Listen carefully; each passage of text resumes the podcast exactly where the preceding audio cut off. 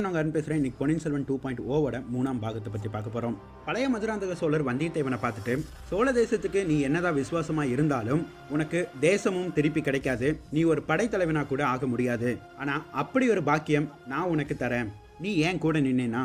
என்ன சொல்ல வர அப்படின்னு சொல்லி கேட்குறான் வந்தியத்தேவனுக்கு இருந்த மனக்குழப்பத்தில் அவனால் எந்த பதிலும் அப்போதைக்கு சொல்ல முடியல. பக்கத்தில் இருந்த சோம்பன் சாம்பவன் மதுராந்தக சோழரை பார்த்துட்டு இனியும் இங்கே நம்ம இருந்தோம்னா நம்மளுக்கு கொஞ்சம் ஆபத்து வரும். நம்ம கிளம்பலாம் அப்படின்னு சொல்கிறான் இதை கேட்ட மதுராந்தக சோழர் நான் சொன்ன ஒப்பந்தம் உனக்கு பிடிச்சிருந்ததுன்னா நீ ஏன் பின்னாடி வா. இல்லைன்னா நீ உன் வழியை பார்த்துட்டு போகலாம் அப்படின்னு சொல்லிட்டு மந்திரவாதி ரவிதாசன் சோம்பன் சாம்பவன் மதுராந்தக சோழர் இவங்க மூணு பேரும் குதிரையை எடுத்துட்டு போறாங்க. கொஞ்ச நேரம் யோசிச்ச வந்தியத்தேவன் அவனுடைய குதிரையை எடுத்துட்டு அந்த மூணு பேத்தையும் பின்னாடியே தொடர்ந்து போறான். இரவு முழுக்க அவங்களுடைய பயணம் தொடருது. கடைசியா ஒரு மலை அடிவாரத்துக்கு வந்து நிக்கிறாங்க. இது சப்தகிரி மலை அடிவாரம். கொங்கு மண்டலத்தில் உள்ள ஒரு மலை தொடர்ச்சி. இதை தொடர்ந்து ஏழு மலைகள் இருக்கு. இதுல இரண்டாவது மலையில தான் நம்ம போய் இருக்க போறோம். இதுக்கு மேல குதிரைகள் வேகமாகவும் போக முடியாது. அதுவும் இல்லாம இரவு முழுக்க இந்த குதிரைகள் பயணப்பட்டு வந்திருக்கு. அதனால குதிரை விட்டு இறங்கி நம்ம நடந்தே போவோம். குதிரை பின்னாடி நடந்து வரட்டும் அப்படின்னு சொல்றாங்க. இதை கேட்ட வந்தியத்தேவன் அந்த குதிரை விட்டு இறங்கி அந்த மலை பிரதேசத்துக்குள்ள நாலு பேரும் நாலு குதிரைகளோட போறாங்க. முதல் மலையை கடந்து இரண்டாவது மலைக்கு போனதுக்கு அப்புறம் அங்க கிட்டத்தட்ட நாற்பதுல இருந்து ஒரு ஐம்பது பேர் இருக்கிறாங்க. வந்தியத்தேவன் அவங்க எல்லாரையும் பார்த்தோன்னே கண்டுபிடிச்சிட்டான். இவங்க எல்லாரும் பாண்டிய தேசத்தை சேர்ந்தவங்க அப்படின்னு. இந்த சர்பகிரி மலை தொடர்ச்சி இயற்கையாகவே ஒரு பாதுகாப்பு அரண் அமைத்திருக்கு. இதை நல்லா தெரிஞ்சுக்கிட்டு தான் இந்த மலைக்குள்ள இவங்க வந்து இருக்காங்க. இப்படியெல்லாம் வந்தியத்தேவன் யோசிச்சுட்டே இருக்கும் பொழுது வந்தியத்தேவனை பின்னாடி யாரோ வந்து தொடுறாங்க. என்ன தம்பி நல்லா இருக்கிறியா? அப்படின்னு சொல்லி ஒரு குரலும் கேட்குது வந்தியத்தேவன் யாருன்னு சொல்லி திரும்பி பார்க்கும் பொழுது அது கருத்திருமன். கடைசியா வந்தியத்தேவனும் கருத்திருமனும் தான் பாதாள சிறையிலிருந்து தப்பிச்சு வெளியே வந்தாங்க. வந்தியத்தேவன் கருத்திருமனை பார்த்துட்டு நல்லா இருக்கிறியா? அப்படின்னு சொல்லி கேட்கும் பொழுது கருத்திருமன் சொல்கிறான் சொல்றான் பரவாயில்லையே என்னை எல்லாரும் பைத்தியக்காரன் தான் சொல்லுவாங்க. நீ ஒருத்தன் தான் ரொம்ப நாள் கழிச்சு என் பேரை சொல்லி கூப்பிடுறேன். சரி ரொம்ப தூரம் பயணம் செஞ்சு வந்திருக்கிறீங்க. முதல்ல கொஞ்சம் நேரம் போய் ஓய்வு எடுத்துக்கங்க. அதோ அங்கே ஒரு குடிசை தெரியுது இல்லையா? அங்கே போய் நீ படுத்து கொஞ்ச நேரம் தூங்கி எந்திரிச்சிட்டு வா அப்படின்னு சொல்றாங்க. வந்தியத்தேவனும் போய் ஒரு நீண்ட ஒரு உறக்கம் உறங்குறான் அவன் தூங்கிட்டே இருக்கும் பொழுது அவனை யாரோ எழுப்புற மாதிரி ஒரு உணர்ச்சி அவனுக்குள்ள தோணுது. டக்குன்னு அவனுடைய கண்வெளியை திறந்து பார்க்கறான். அவனுக்கு முன்னே ஒரு அழகான பெண் இருக்கான் வந்தியத்தேவன் டக்குன்னு அவனுடைய ரெண்டு கண்களையும் நல்லா தேய்ச்சிட்டு யாருன்னு சொல்லி நல்லா உத்து பார்க்குறான். அவன் முன்னாடி இருக்கிறது ஒரு பெண் தான் பெண்ணே நீ யாரு? இங்க எப்படி வந்த? அப்படின்னு சொல்லி கேட்கும் பொழுது நான் பாண்டிய தேசத்தை சேர்ந்தவன். பாண்டிய தேசத்தின் அமைச்சரவையில இருந்த வேலன் என்பவரின் புதல்வி நான். என்னுடைய பெயர் கயல்வெளி அப்படின்னு சொல்றான். உங்களுக்காக சாப்பாடு எடுத்து வச்சிருக்கேன். சாப்பிட்டு அப்புறம் ஓய்வெடுங்க அப்படின்னு சொல்றான். வந்தியத்தேவன் கயல்வெளியை பார்த்து நன்றி சொல்லிட்டு திரும்பும் பொழுது ஒரு சின்ன பையன் வந்தியத்தேவனை கூப்பிடுறான். வந்தியத்தேவனுக்கு இந்த சின்ன பையனை எங்கேயோ பார்த்த மாதிரி இருக்கே அப்படின்னு சொல்லி யோசிக்கும் பொழுது இந்த சின்ன பையனை தானே பாண்டிய மன்னன் சொல்லி இந்த பாண்டிய தேசத்தோட ஆபத்து உதவிகள் ஒரு நாள் இரவு நம்மளை கட்டி போட்டிருந்தாங்கல்ல. அதே சமயம் அந்த சின்ன பையன் வந்தியத்தேவனை பார்த்து என்ன அப்படி பார்க்குற? போன தடவை நீ என்னை ஏமாத்திட்டு போயிட்டே உன்னுடைய குதிரை தரேன்னு சொல்லி இப்போ கையங்காலமாக மாட்டிட்டியா அப்படின்னு சொல்லி அவன் கேட்குறான் உடனே வந்தியத்தேவனும் உன்னை ஏமாத்தணுங்கிறது என்னோட நோக்கம் கிடையாது. நான் என்னுடைய குதிரையை கொண்டு வந்திருக்கேன். அது நீயே வச்சுக்கோ அப்படின்னு சொல்கிறான் அந்த சின்ன பையன் குதிச்சு ஓடி வந்து வந்தியத்தேவன் கிட்ட நன்றி சொல்கிறான் நான் குதிரையை கேட்டோன்னே நீ தரேன்னு சொல்லிட்டியே. அதே மாதிரி நான் உங்ககிட்ட இன்னொரு விஷயம் கேட்பேன். அதுவும் என்கிட்ட கொண்டு வந்து தந்துடுறியா? அப்படின்னு சொல்லி கேட்குறான் அந்த சின்ன பையன். வந்தியத்தேவனும் என்னது? அப்படின்னு சொல்லி கேட்கும் பொழுது அந்த சின்ன பையன் சொல்கிறான் நான் கடைசியாக எங்கள் அம்மாவை பார்த்து பேசிகிட்டு இருக்கும் பொழுது தான் நீ வந்த. உன்னை பார்த்தோன்னே எங்கள் அம்மா என்னை போக சொல்லிட்டாங்க. அதுக்கப்புறம் நான் எங்கள் அம்மாவை பார்க்கவே இல்லை. இப்போ எங்கள் அம்மா எங்கே இருக்காங்க? உன் கூட பேசிட்டு எங்கள் அம்மா எங்கே போனாங்கன்னு உனக்கு தெரியுமா? அப்படி தெரிஞ்சா என்னையும் நீ அங்கே கூட்டிகிட்டு போறியா? அப்படின்னு சொல்லி கேட்குறான் இந்த சமயம் தான் வந்தியத்தேவன் யோசிச்சு பார்க்குறான் அன்று இரவு நடந்த கூட்டத்தில் நந்தினி வந்தியத்தேவனை தனியாக பார்த்து பேசுகிறான் அதுக்கு முன்னாடி தான் அந்த சின்ன பையனை இங்கே இருக்க வேண்டாம் நீ கிளம்பு அப்படின்னு சொல்லி அனுப்புனதான். ஆனால் இப்போ நந்தினி எங்கே போனா எங்கே இருக்கா அப்படிங்கிறது யாருக்குமே தெரியலையே. ஒருவேளை இந்த பாண்டிய தேசத்தோட ஆபத்து உதவிகளோட இருந்தால் நந்தினி எங்கே இருக்கிறா அப்படிங்கிற செய்தி நம்மளுக்கு தெரிய வரலாம். ஆனால் அப்படி இருந்தாலும் நந்தினி இருக்கிற இடத்த தெரிஞ்சு நம்ம என்ன பண்ண போகிறோம் ஆதித்ய கரிகாலனே இறந்துட்டாரு. இதுக்கு மேலே நந்தினியை பார்த்தா என்ன? பார்க்கலனா என்ன? அப்படின்னு சொல்லி வந்தியத்தேவன் யோசிச்சிட்டே இருக்கும்பொழுது சோம்பன் சாம்பவன் வந்து வந்தியத்தேவா நீ எந்திரிச்சிட்டியா? சரி வா அரசர் உன்னை கூப்பிட்டாரு அப்படின்னு சொல்லி கூப்பிடுறான். வந்தியத்தேவனுக்கு அரசர்னா இந்த சின்ன பையனை தானே ஒரு தடவை அரசர்னு சொன்னாங்க. இப்போ வேறொரு அரசர்னா அது யாரா இருக்கும்? அப்படின்னு சொல்லிட்டு வந்தியத்தேவன் போய் பார்க்குறான். அங்கே மதுராந்தக சோழர் ஒரு பாறையில் உட்காந்துருக்காரு மற்றவங்கெல்லாம் நின்றுட்டு இருக்காங்க வந்தியத்தேவன் சோம்பன் சாம்பவனை பார்த்து இவர் தான் உங்கள் அரசரா? அப்படின்னு சொல்லி கேட்குறான் பரவாயில்லையே பாண்டிய தேசத்துக்கு மதுராந்தக சோழர்னு ஒரு பேரில் ஒரு அரசர். இதை கேட்ட பழைய மதுராந்தக சோழர் இல்லை இல்லை என்னோட பேர் நான் இப்பவே நான் மாற்றி ஆகணும். ஆமாம் அந்த சின்ன பையனோட பேர் என்ன? அப்படின்னு சொல்லி கேட்குறான் அந்த சின்ன பையனோட பேர் வீரபாண்டியன். வீரபாண்டியனா? ஆமாம் அவரோட தந்தையுடைய பேர் அவருக்கு வச்சுட்டோம். அப்போ என்னுடைய தந்தையோட பேரும் வீரபாண்டியன் தானே? அவர் தானே எனக்கும் அப்பா?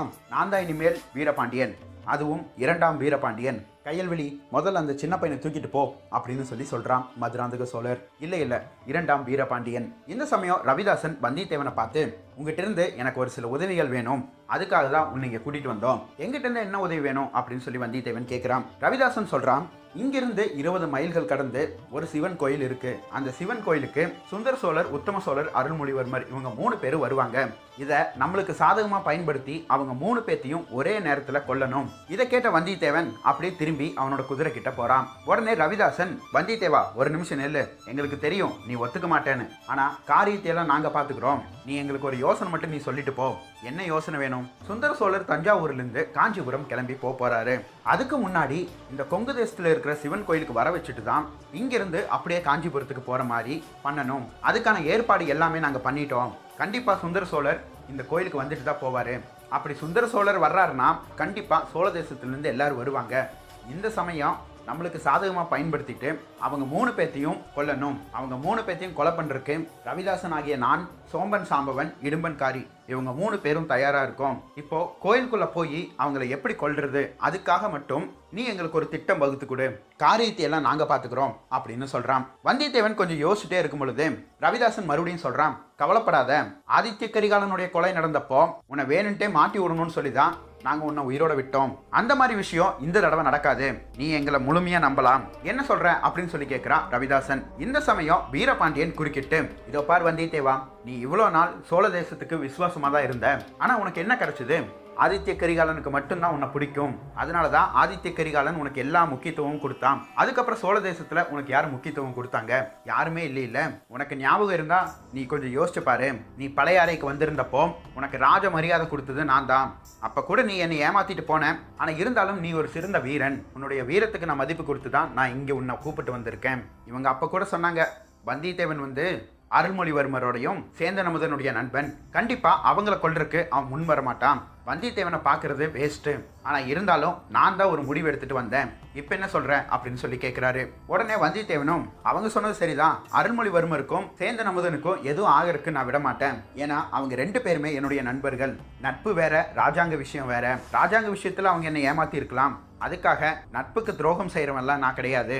சரி நீ நட்புக்கு துரோகம் செய்ய வேண்டாம். ஆனால் இன்னும் கொஞ்ச நாள்லயே இலங்கையில் இருக்கிற மகேந்திரன் ஒரு மிகப்பெரிய ஒரு படை அனுப்பி விட்டுருவான். இதை வச்சுட்டு மறுபடியும் பாண்டிய தேசத்தை மீட்டெடுப்போம். அப்படி மீட்டெடுத்தா உன்னைத்தான் நான் முக்கிய படைத்தலைவனா வைப்பேன். இப்போ என்ன சொல்கிறேன் அப்படின்னு சொல்லி கேட்குறான் இப்போதைக்கு நான் யார் பேச்சையும் நம்புறதா இல்லை அப்படின்னு சொல்கிறான் வந்தியத்தேவன். சரி இனிமேல் நாங்கள் பண்ணுற முக்கியமான ஆலோசனை கூட்டத்தில எல்லாம் உன்னை சேர்த்துக்கிறோம். நீ என்ன சொல்கிறியோ அதன்படியே நாங்கள் செயல்படுறோம். இப்போ நீ ஒத்துக்குவியா? அப்படின்னு சொல்லும்போது மந்திரவாதி ரவிதாசன் ஒரு அடி முன்னாடி வந்து இது என்ன முட்டாள்தனமாக இருக்குது இந்த வந்தியத்தேவனை நம்பவே முடியாதுன்னு நான் சொல்லிட்டு இருக்கேன். நீங்கள் என்னடானா முக்கிய முடிவெல்லாம் அவன் தான் எடுப்பான்னு சொல்கிறீங்க இதுக்கு நான் ஒருபோதும் ஒத்துக்க மாட்டேன் அப்படின்னு சொல்கிறான் ரவிதாசன். உடனே வந்தியத்தேவன் அவனுடைய குதிரையோட கைத்தை பிடிச்சி இழுக்கிறான். உடனே அங்கே இருக்கிறவங்கெல்லாம் வந்தியத்தேவனை நிப்பாட்டுறாங்க. இரு இரு போயிடாத பேசிக்கலாம் வா அப்படின்னு சொல்லி கூப்பிட்டு வராங்க. சரி எதா இருந்தாலும் இந்த திட்டத்தை போட்டது நான் தான். இந்த திட்டம் செயல்பட்டதுக்கு அப்புறம் வந்தியத்தேவனை வச்சு என்ன பண்ணலாம் அப்படிங்கிறத நம்ம அதுக்கப்புறம் முடிவெடுப்போம் அப்படின்னு சொல்றான் ரவிதாசன். இதுக்கு வந்தியத்தேவன் ஒத்துக்கிறான். சரி இப்போ எங்கிட்டேருந்து உங்களுக்கு என்ன வேணும்? உங்ககிட்டேருந்து எங்களுக்கு ஒன்று வேண்டாம். ஏன்னா நீ தான் அருள்மொழிவர்மருக்கும் சேந்தன் அமுதனுக்கும் எதுவும் ஆக விட மாட்டியே? நாங்கள் மூணு பேர்த்தையும் கொல்லணும்னு நினச்சிட்டு இருக்கோம். உடனே வந்தியத்தேவன் சொல்கிறான் அருள்மொழிவர்மருக்கும் சேந்தன் அமுதனுக்கும் தான் நான் பாதுகாப்பாக இருப்பேன்னு சொன்னேன். சுந்தர சோழருக்கு நான் பாதுகாப்பாக இருப்பேன்னு நான் சொல்லவே இல்லையே. உடனே அங்கே இருக்கிறவங்களாம் வந்தியத்தேவனை திரும்பி பார்த்து என்ன சொல்ல வர? அப்படின்னு சொல்லி கேட்குறாங்க நீங்கள் இதுக்கு முன்னாடியே ஒரு முட்டாள்தனமான ஒரு காரியம் பண்ணீங்க. அருள்மொழிவர்மர் ஆதித்ய கரிகாலன் சுந்தர சோழர் இவங்க மூணு பேர்த்தையும் கொலை பண்ணுறதுக்கு பார்த்தீங்க. ஆனால் ஆதித்ய கரிகாலனை மட்டும்தான் உங்களால் கொலை செஞ்ச முடிஞ்சது. இப்போ நீங்கள் மூணு பேர்த்த கொலை பண்ணுறதுக்கு பார்த்தீங்கன்னா அது முடியாத காரியம். அதனால மூணு பேரும் சேர்ந்து ஒரு ஆளை கொலை பண்ணுறதுக்கு முயற்சி பண்ணுங்க. அது சுந்தர சோழராகவே இருக்கட்டும். ஆதித்ய கரிகாலர் போனதுக்கப்புறம் சுந்தர சோழரையும் கொன்னுட்டாங்க அப்படின்னா அதுவே நாட்டுக்கு மிகப்பெரிய ஒரு அடியாக இருக்கும். தப்பி தவறி நீங்கள் உத்தம சோழரை கொன்னீங்கன்னா அடுத்தது அருள்மொழிவர்மர் மன்னராயிடுவார் அதுக்கப்புறம் உங்கள் நாள் இல்லை உங்கள் அப்பனால கூட ஒன்றும் பண்ண முடியாது. அதனால சிந்திச்சு செயல்படுங்க அப்படின்னு சொல்கிறான் வந்தியத்தேவன். அங்கே இருக்கிறவங்கெல்லாம் கொஞ்சம் அவங்களுக்குள்ளேயே பேசிக்கிட்டு வந்தியத்தேவன் சொல்கிறதும் சரிந்தா படுது. நம்ம வேற யாராவது ஒருத்தர் மட்டும் கொள்ளலாமா அப்படின்னு சொல்லி யோசிக்கிறாங்க. இந்த சமயம் மறுபடியும் ரவிதாசன் இது என்னுடைய திட்டம். இந்த திட்டம் கரெக்டாக செயல்படும். மூணு பேத்தையும் கொண்டு காட்டுறோம். என்ன சொல்கிற அப்படின்னு சொல்லி வந்தியத்தேவன் கிட்ட சவால் விடுறான். வந்தியத்தேவன் சொல்கிறான் சரி நீ போய் பண்ணு. நான் இந்த காட்டிலேயே படுத்திருக்கேன். நீ வெற்றிகரமாக காரியத்தை முடிச்சிட்டு வா. அதுக்கப்புறம் நீ என்ன சொல்கிறியோ நான் அதை கேட்குறேன். உடனே வீரபாண்டியன் குறுக்கிட்டு ரவிதாசன் தான் அவ்வளோ நம்பிக்கையாக சொல்கிறான்ல நீயே வந்தியத்தேவா அவனை நம்ப மாட்டேங்கிற. வந்தியத்தேவன் சொல்கிறான் எப்படி நம்ப சொல்கிறீங்க அவங்க மூணு பேர்த்த கொலை பண்ணுறதுக்கு போகிறது யாரு? மந்திரவாதி ரவிதாசன் சோம்பன் சாம்பவன் ஈடும்பன்காரி இதில் மன்னர் அந்த சிவன் கோயிலுக்கு வரும்போது கண்டிப்பாக கந்தன் மாறனும் வருவான். சோம்பன் சாம்பவனை கந்தன் மாறனுக்கு நல்லாவே தெரியும்ல? ஏன்னா கந்தன்மாரனோட அரண்மனையில் தானே சோம்பன் சாம்பவன் வேலை செஞ்சுட்டு இருந்தான். எந்த மாறு வேடத்துல உள்ள போனாலும் கண்டுபிடிச்சிருவாங்கல்ல? அப்படின்னு சொல்லி சொல்றான். இந்த சமயம் தான் ரவிதாசன் கொஞ்சம் யோசிக்கிறான். ஆமா ஆமா அந்த கந்தன்மாரன் வருவான்ல? அப்ப சோம்பன் சாம்பவனை கோயிலுக்குள்ள கூட்டிட்டு போக முடியாது? வந்தியத்தேவன் உடனே சொல்றான் இப்ப இடும்பன்காரி மந்திரவாதி ரவிதாசன் இவங்க ரெண்டு பேரும் மாறுவேடம் தான் உள்ளே போகணும் ஆனால் அதுவும் உங்கள் ரெண்டு பேர்த்தையும் கண்டுபிடிக்கிறதுக்கு அங்கே ஒரு ஆள் இருக்கு. எங்கள் ரெண்டு பேர்த்த தான் யாரும் அதிகமாக பார்த்ததே இல்லையே சோழ தேசத்தில். உங்கள் ரெண்டு பேரை பார்த்த ஒரு ஆள் இருக்காங்க. இப்போ உத்தம சோழருடைய மனைவி பூங்குழலி. யாரு? அந்த ஓடக்கார பெண்ணா? அவளே தான். அதுவும் இல்லாமல் ஊமை ராணி பூங்குழலியோட அத்தை. அவங்க அத்தையை கொண்டவங்கள பழி வாங்கிய தீர்வுன்னு சொல்லி ஒத்த காலில் நின்றுட்டு இருக்கா. நீங்கள் ரெண்டு பேரும் போய் நின்னீங்கன்னா கண்டிப்பாக கொலை நடக்கும். ஆனால் யார் சாவாங்கன்னு தான் தெரியல. அப்படின்னு சொல்கிறான் வந்தியத்தேவன். இதை கேட்டோன்னே அங்கே இருக்கிறவங்க எல்லாரும் குழப்பம் அடைஞ்சிடுறாங்க இப்போ என்ன பண்ணுறது அப்படின்னு சொல்லி கேட்கும் பொழுது வந்தியத்தேவன் சொல்கிறான் வேறு ஏதாவது ஒரு விஷயத்த நம்ம யோசிச்சு பண்ணுவோம். இப்போதைக்கு இந்த விஷயத்த கைவிட்டுருங்க அப்படின்னு சொல்கிறான் உடனே ரவிதாசன் சொல்கிறான் முடியவே முடியாது. சுந்தர சோழர் காஞ்சிபுரத்துக்கு போயிட்டாருன்னா அந்த பொன் மாளிகையில் மிகப்பெரிய ஒரு பாதுகாப்பு இருக்கும். அதுவும் இல்லாமல் அந்த ஊரும் புதுசு அந்த அரண்மனையும் புதுசு. ஒவ்வொரு விஷயமும் தெரிஞ்சுக்கிட்டு ஒவ்வொன்றா பண்ணிட்டு இருக்க முடியாது. வந்தியத்தேவன் சொன்ன மாதிரி பராந்தக சுந்தர சோழரை நம்ம கொன்றுவோம். அதுக்கப்புறம் இலங்கை மன்னன் கிட்ட சொன்னோம்னா மகேந்திரன் மிகப்பெரிய ஒரு படை எடுத்துட்டு வருவான். அப்போ நேருக்கு நேர் போரில் சந்திக்கலாம் அப்படின்னு சொல்கிறான் ரவிதாசன். சரி வந்தியத்தேவா இப்போ கோயிலுக்குள்ள எப்படி போறது? அதுக்கும் எங்களுக்கு ஏதாவது ஒரு யோசனை சொல்லு அப்படின்னு சொல்லி சொல்றாங்க. வந்தியத்தேவன் சொல்றான் நான் உங்களுக்கு அதுக்கு யோசனை சொல்றேன். ஆனால் அதுக்கு முன்னாடி எனக்கு ஒரு விஷயம் சொல்லுங்க. ஆதித்ய கரிகாலன் கட்டின பொன் மாளிகைக்கு தானே சுந்தர சோழர் போறாரு. சுந்தர சோழரை கொண்டு போய் விட்டுட்டு வர்றதுக்காக அருள்மொழிவர்மர் உத்தம சோழர் எல்லாரும் கிளம்பி காஞ்சிபுரம் போறாங்க. எனக்கு அது ஒன்றும் பிரச்சனையா தெரியல. ஆனால் எப்படி சொல்றீங்க? காஞ்சிபுரம் போறவங்க இங்க கொங்கு மண்டலத்துக்கு வந்துட்டு தான் காஞ்சிபுரம் போவாங்கன்னு. ரவிதாசன் வந்தியத்தேவனை பார்த்து சொல்றான் நீ அதை பத்தி ஒன்றும் கவலைப்படாத. பராந்தக சுந்தர சோழர் சக்கரவர்த்திய கொங்கு மண்டலத்தில் உள்ள பட்டீஸ்வரர் சிவன் கோயிலுக்கு எப்படி வர வைக்கணும்னு எங்களுக்கு தெரியும். அதற்கான வேலைகளும் எந்நேரம் ஆரம்பிச்சிருப்பாங்க அப்படின்னு சொல்கிறான் ரவிதாசன். அடுத்த தருணத்தில் தஞ்சை அரண்மனையில் என்ன நடக்குதுன்னு பார்த்தோம்னா பராந்தக சுந்தர சோழர் சக்கரவர்த்தி காஞ்சிபுரம் நாளைக்கு கிளம்புறாரு. அதனால உள்நாட்டு புலவர்கள் எல்லாம் அரசரை பார்க்க வந்திருக்கிறாங்க. அவங்க ஏதாவது நல்ல பாடல்கள் பாடி பரிசு பெற்று போவதற்காக வந்திருக்கிறாங்க. இப்போ போயிட்டாருன்னா பராந்தக சுந்தர சோழரை இனி பார்க்கவே முடியாது இல்லையா?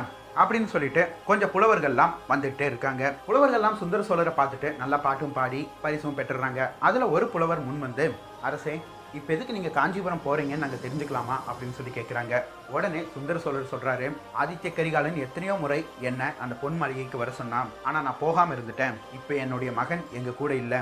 கடைசியாக அவன் எங்களுக்காக கட்டி வச்ச அந்த பொன்மாளியிலேயாவது போய் இருந்து என்னுடைய வாழ்நாளை கழிக்கலான்னு பார்க்குறேன் அதுக்காக தான் நான் போகிறேன் இனி நான் தஞ்சாவூருக்கு திரும்பி வரமாட்டேன் அப்படின்னு சொல்லி சொல்கிறாரு இந்த இடத்துல எல்லாரும் அமைதியாக இருக்காங்க. ஆனால் ஒரு புலவர் மட்டும் அப்படின்னா நீங்கள் ஒரு சின்ன விஷயம் பண்ணிவிட்டு அதுக்கப்புறம் காஞ்சிபுரம் போங்க அப்படின்னு சொல்லி சொல்கிறாங்க என்ன விஷயம்? இங்கேருந்து கொங்கு மண்டலத்தில் பட்டீஸ்வரர் ஆலயம்னு ஒரு ஆலயம் இருக்குது அங்கே சிவபெருமான் வீட்டு இருக்காரு அந்த கோயிலுக்கு போயிட்டு உங்கள் திருவாயால் தேவார பாடல்கள் பாடிட்டு அதுக்கப்புறம் நீங்கள் காஞ்சிபுரம் போங்க அப்படின்னு சொல்கிறாங்க உடனே அருள்மொழிவர்மரும் காஞ்சிபுரம் எங்கே இருக்குது கொங்கு மண்டலம் எங்கே இருக்குது அரசருக்கு இப்போ தான் உடல் நலம் கொஞ்சம் கொஞ்சமாக சரியாயிட்டு வருது. இந்த சமயம் கொங்கு மண்டலத்துக்கு கூட்டிகிட்டு போயிட்டு மறுபடியும் காஞ்சிபுரத்துக்கெல்லாம் வர முடியாது. இளவரசே அதுக்காக நான் சொல்லலை. சுந்தர சோழரே உங்களுடைய அருமை மகனான ஆதித்ய கரிகாலனுக்கு ஏன் ஆதித்ய கரிகாலன் பேர் வச்சீங்கன்னு நாங்கள் தெரிஞ்சுக்கலாமா அப்படின்னு சொல்லி கேட்குறாங்க சுந்தர சோழர் சொல்கிறாரு விஜயாலய சோழர் வித்திட்ட இந்த சோழ ராஜ்யம் அவருடைய மகனான ஆதித்ய சோழன் தான் மிகப்பெரிய ஒரு சாம்ராஜ்யமாக ஆக்குனாரு. எல்லைகள் எல்லாம் விரிவுபடுத்தினாரு. கரிகாலனுக்கு அப்புறம் இந்த மாதிரி ஒரு மிக சிறந்த வீரன் சோழ வம்சத்திலேயே பிறக்க கிடையாது அப்படின்னு சொல்லி என்னோட முன்னோர்கள்லாம் சொல்லுவாங்க. ஆதித்ய சோழரை பத்தி நிறைய பாடல்களும் இருக்கு. எனக்கு பிறந்த முதல் குழந்தையுடைய ராசி நட்சத்திரமும் கரிகாலனுடைய ராசி நட்சத்திரத்தோட ஒப்பிட்டு இருந்தது அதனால அவனுக்கு கரிகாலன் சொல்லி பேர் வைக்கலான்ட்டு இருந்தோம். அதே சமயம் அவனுடைய தாத்தா ஆன மலையமான் கரிகாலனுடைய வீரத்தை ஆதித்யங்கிட்ட பார்க்கலான்னு சொன்னாரு. அதே மாதிரி ஆதித்யனுடைய வீரமும் கரிகாலனுடைய வீரமும் இந்த குழந்தை கிட்ட பார்க்கலான்னு சொல்லி அவர் தான் ஆதித்ய கரிகாலன் சொல்லி பேர் வச்சாரு. அதே மாதிரி ஆதித்ய கரிகாலனும் பேருக்கு ஏற்ற மாதிரி ஆதித்ய சோழனையும் கரிகால சோழனையும் வீரபாண்டியனுடைய தலை கொண்டு பெயரை நிலைநாட்டினான். இன்னொரு பக்கம் அருள்மொழிவர்மரையும் குந்தவை பிராட்டியையும் சோழ தேசத்தில் எல்லாரும் அவங்களுடைய குழந்தைகள் மாதிரி வளர்த்த ஆரம்பிச்சாங்க. நாட்டுக்கு ஒரு பிள்ளை வீட்டுக்கு ஒரு பிள்ளைங்கன்னு சந்தோஷமாக இருந்த. ஆனால் எதிர்பார்க்காத விஷயங்கள்லாம் நடந்துருச்சு. அரசே உங்களுக்கு ஏதாவது நாங்கள் வருத்தப்படுற மாதிரி நான் ஏதாவது ஒரு விஷயம் சொல்லியிருந்தேன்னா மன்னிச்சுக்கோங்க. ஆனால் இப்போ நான் சொன்னேனே இந்த கொங்கு மண்டலத்தில் உள்ள ஒரு கோயில். இது கரிகாலனால் கட்டப்பட்டது. அதுக்கப்புறம் சேர மன்னர்கள் இந்த கோயிலில் ஒரு சில விஷயங்கள் பண்ணாலும் இன்றைக்கும் கரிகாலன் கட்டின கோயில் தான் அப்படின்னு சொல்லி சிறந்து விளங்குது. அப்படிப்பட்ட கோயிலுக்கு நீங்கள் வந்துட்டு போனீங்கன்னா நல்லாயிருக்கும் அதனால தான் சொன்னேன் அப்படின்னு சொல்லி சொல்கிறாங்க ஆம் புலவரே எனக்கு ஞாபகம் வருது. கொங்கு மண்டலத்தில் கரிகால சோழன் ஒரு கோயில் கட்டியிருந்தார். நீங்கள் சொல்றதா சரி. காஞ்சிபுரத்துக்கு போகிறதுக்கு முன்னாடி கொங்கு மண்டலத்துக்கு போய் அந்த கோயிலை பார்த்துட்டு சிவபெருமானை தரிசித்துட்டு அதுக்கப்புறம் நம்ம போவோமா அப்படின்னு சொல்லி அருள்மொழிவர்மரை பார்த்து கேட்குறாரு அருள்மொழிவர்மரும் அரசே நீங்கள் என்ன சொல்கிறீங்களோ அதை தான் நாங்கள் செய்ய போகிறோம் கண்டிப்பாக நாளைக்கே கொங்கு மண்டலம் கிளம்பி அந்த சிவாலயத்துக்கு போயிட்டு அதுக்கப்புறம் காஞ்சிபுரம் போகலாம் அப்படின்னு சொல்கிறாரு அருண்மொழிவர்மர் அதுக்கப்புறம் சபையெல்லாம் கலைஞ்சிருது. அருண்மொழிவர்மர் வெளியே வந்துட்டு காவலாளியை கிட்ட கட்டளையிடுறாரு. நாளைக்கு கொங்கு மண்டலம் போகணும். அந்த பகுதியில் ஆண்டுட்டு இருக்கிற சிற்றரசர்களுக்கு தகவல் கொடுத்துருங்க. இந்த சமயம் கொடும்பாலூர் விக்ரமகேசரி வந்து கோட்டை பாதுகாப்பு இனி என் கையில் தான் இருக்கு. இளங்கோ பழுவேற்றையர் எப்போ வருவார்? அவர் வந்துட்டாருன்னா நான் கோட்டை பாதுகாப்பை அவர்கிட்ட கொடுத்துட்டு போயிடுவேன் அவர் இன்னைக்கு மாலை நேரத்தில் வந்துடுவார் ஆனால் இப்போதைக்கு நாங்கள் எல்லாரும் கிளம்பி போகிறதுனால நீங்கள் இன்னும் ஒரு வாரம் இருந்துட்டு நாங்கள் காஞ்சிபுரத்துலேருந்து திரும்பி தஞ்சை வந்ததுக்கப்புறம் நீங்கள் கோட்டையை விட்டுட்டு போனீங்கன்னா ரொம்ப உதவியாக இருக்கும் அப்படின்னு சொல்லி அருள்மொழிவர்மர் கேட்குறாரு உடனே கொடும்பாளூர் விக்ரமகேசரியும் இளவரசே என்ன இப்படி சொல்கிறீங்க கட்டளையிட வேண்டாமா கண்டிப்பாக நாங்கள் பார்த்துக்குறோம் நீங்கள் போங்க அப்படின்னு சொல்கிறாரு அந்த சமயம் ஒரு காவலாளி ஓடி வந்து இளவரசே ஒரு முக்கியமான செய்தி அது உங்ககிட்ட சொல்லணும் அப்படின்னு சொல்கிறான் உடனே அங்கிருந்தவங்கெல்லாம் உள்ளே போயிடுறாங்க. கொடும்பாலூர் விக்ரமகேசரியும் உள்ளே போயிடுறாரு. அருள்மொழிவர்மர் அந்த காவலாளி கிட்ட போய் என்ன செய்தி? அப்படின்னு சொல்லி கேட்கும் பொழுது நேற்று சிற்றரசர்கள் எல்லாம் ஆலோசனை கூட்டம் முடிஞ்சிட்டு அவங்கவங்க வீட்டுக்கு திரும்பி போயிட்டு இருந்தாங்க. தஞ்சை எல்லை வரைக்கும் நம்மளுடைய பாதுகாப்பு படையும் போய் ஒவ்வொரு அரசரையும் விட்டுட்டு வந்தோம். அப்படி திரும்ப வரும்போது நான் ஒரு விஷயத்த பார்த்தேன். அதுதான் உங்ககிட்ட சொல்லணும்னு நினைக்கிறேன். என்னது? நேற்று வந்தியத்தேவன் குதிரையில் போயிட்டு இருக்கும் பொழுது ஒரு மூணு பேர் கூட நின்று பேசிட்டு இருக்கிறத பார்த்தோம். யார் அந்த மூணு பேருன்னு தெரியுமா? ரெண்டு பேர் எனக்கு அடையாளம் தெரியல. ஆனால் அதில் ஒருத்தர் பழைய மதுராந்தக சோழர். மதுராந்தக சோழரா? ஆம் இளவரசே என்ன பேசிக்கிட்டாங்கன்னு தெரியுமா? மதுராந்தக சோழர் வந்தியத்தேவன் கிட்ட உன்னை ஏமாத்திட்டாங்க பார்த்தியா நான் சொன்னதெல்லாம் உண்மைதானே? அப்படின்னு சொல்லி சொன்னார். அதுக்கு வந்தியத்தேவன் என்ன சொன்னா வந்தியத்தேவன் எதுவும் பேசாமல் இருந்தார். ரொம்ப தூரம் போகணும். இப்போவே கிளம்பலாம். ஏன்னா விடிய காலையில் தான் போய் அந்த இடத்துக்கு சேர முடியும் அப்படின்னு சொல்லி சொல்லியிருந்தாங்க. எனக்கு என்னமோ இப்போ புலவர்கள் பேசிட்டு போகும்பொழுது கொங்கு மண்டலத்துக்கு சக்கரவர்த்தியை வர சொல்லியிருந்தாங்க. அங்கே போறக்கும் ஒரு நாள் முழுவதும் ஆகும். இதில் ஏதோ சூழ்ச்சி இருக்குமோ அப்படின்னு சொல்லி எனக்கு தோணுது. அதுதான் உங்ககிட்ட சொல்லணும்னு வந்தேன். அருள்மொழிவர்மரும் சரி வந்தியத்தேவனை நீ பார்த்ததாகவும் மதுராந்தக சோழர்கிட்ட அவன் பேசினதாகவும் நீ யார்கிட்டயும் சொல்லிட்டு இருக்காத இந்த விஷயத்த நான் பார்த்துக்கிறேன் நாளைக்கு அரசர் கிளம்பும் போது வேலைக்கார படை கூட வருதா? ஆம் இளவரசை அவங்களும் கூட தான் வராங்க. சரி நீ ஒன்று பண்ணு. வேலைக்கார படையை நேராக காஞ்சிபுரத்துக்கு போக சொல்லிடு நான் சுந்தர சோழரை கொங்கு மண்டலத்துக்கு கூட்டிட்டு போயிட்டு அதுக்கப்புறம் காஞ்சிபுரத்துக்கு கூட்டிகிட்டு வரேன். இளவரசே ஏதோ சூழ்ச்சி இருக்குன்னு நான் சொல்ல வரேன். நீங்கள் வேலைக்கார படையும் வேணான்னு சொல்கிறீங்களே அப்படின்னு சொல்கிறான் அந்த காவலாளி. நீ சொல்கிறது உண்மையாக இருந்து நம்ம அதிகமா படைபலம் கொண்டு போனோம்னா வந்தியத்தேவனும் மதுராந்தக சோழரோ ரெண்டு பேரும் வரமாட்டாங்க. எனக்கு அவங்க ரெண்டு பேரையும் பார்க்கணும். அவங்க ரெண்டு பேர்த்துக்கிட்டையும் நான் பேசணும். சக்கரவர்த்திக்கோ மன்னருக்கோ எந்த ஒரு ஆபத்தும் வராது.